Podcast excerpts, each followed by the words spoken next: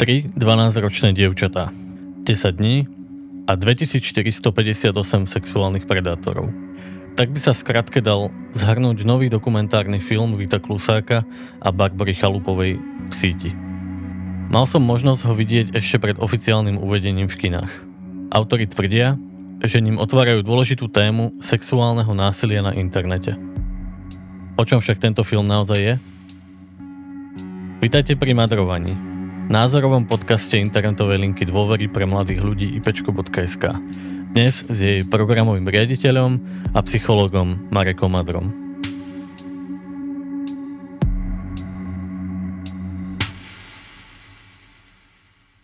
Bez toho, aby som zbytočne prezrádzal dej, len načrtnem základnú premisu filmu. Tvorcovia dokumentárneho filmu najali 3 dospelé herečky s mladistvým vzhľadom. Po filmovom štúdiu vytvorili 3 detské izby a 10 dní natáčali ich komunikáciu v najväčších českých online komunitách. Za túto dobu ich nevyžiadane kontaktovalo takmer 2500 mužov, ktorí pred nimi následne masturbovali, posielali im pornografické materiály, núkali im peniaze za ich nahé fotografie, vydierali ich nimi, či s nimi chceli mať pohlavný styk. Z povahy prístupu, ktorý si autori zvolili, môžem nazvať tento film laboratórnym experimentom. Experiment, kde sú objektom skúmania muži, pre ktorých je normálne vedome páchať trestné činy a pre ktorých je úplne v poriadku používať deti ako masturbačnú pomôcku. Zlo, patológia či deviácie ľudstvo odjakživa zaujímali a preto sú vďačným námetom umeleckých diel napríklad sérioví či masoví vrahovia, diktátori, tyrani či iní zločinci a agresori. Vo filme tak sledujeme najmä správanie a penisy mužov unudených pornom a vlastným sexuálnym životom. Ak však chceme naozaj spoznať povahu sexuálneho násilia alebo koniec koncov akéhokoľvek iného zločinu, mali by sme svoju pozornosť zamerať rovnako aj na obete týchto činov. Ale nie preto, aby sme ich spochybňovali. Hľadali ich podiel viny, ľutovali ich alebo sa dojímali. Práve naopak. Na to, aby sme im pomohli. Informácie o tom, na koho sa v takýchto situáciách obrátiť a ako správne postupovať, aby dieťa takúto negatívnu skúsenosť, akým je online a offline sexuálne zneužitie prekonalo, mi totiž v tomto filme zúfalo chýbajú.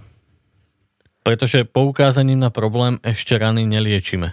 Potrestaním zločinu nenahradíme dlhodobý proces spracovania traumy. A zhliadnutím filmu nezabezpečíme, aby obete, ktoré si so sebou budú celý život niesť spomienku sexuálneho násilia, našli prijímajúce prostredie, kde sa môžu zdôveriť a uzdraviť. Online sexuálne predátorstvo je totiž už dlhodobo známy jav. Ja a moji kolegovia sme len za minulý rok na poradniach ipčko.sk Dobrá linka viedli 719 rozhovorov s mladými ľuďmi, ktorí boli obeťami groomingu, teda manipulatívneho vzťahu medzi predátorom a jeho obeťou na internete. A ozvali sa nám dokonca aj páchatelia tejto činnosti s výčitkami svedomia. V minulom roku ich bolo 6. Často sa však mladí ľudia na nás obracajú až vtedy, keď je situácia vystupňovaná a nevidia z nej východisko. Lepším riešením by tak bolo týmto činom predchádzať. Opatrenia štátu sa však zdajú neefektívne, zdlhavé a na akúkoľvek zmenu sa online predátori ľahko adaptujú. Verejná diskusia o tejto téme je zase vo všeobecnosti toxická, lebo sa primárne zameriava na páchateľov a zabúda sa na problémy obetí. My odborníci v oblasti psychológie tiež trochu spíme. Rovnako chýbajú dostatočné dáta, programy prevencie, nástroje na efektívnu intervenciu. Toto všetko je však primárnou úlohou štátu. Ten však nestíha na tieto výzvy vôbec reagovať. A problém je samozrejme o mnoho hlbší. Sexualita v období ranej adolescencie je totiž prirodzená. No najväčšou výzvou a odporúčaním odborníkov je, aby deti našli niekoho dospelého, s kým môžu hovoriť. Čo však robiť vtedy, keď v tomto citlivom veku nenachádzajú prijatie a oporu u rodičov?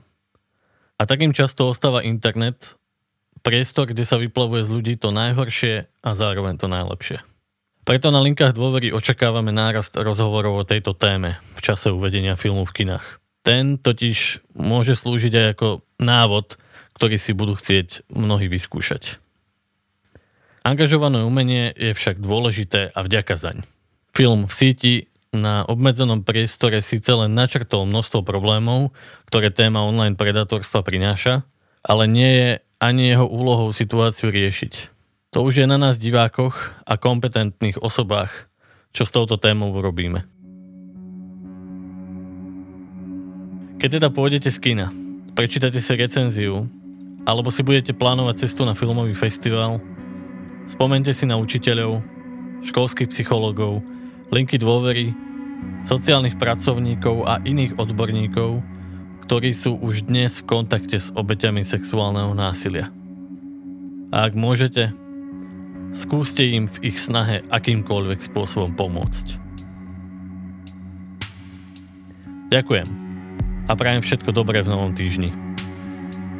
Na tomto podcaste sa autorsky a technicky podieľali aj Marek Franko a Lenka Nemcová.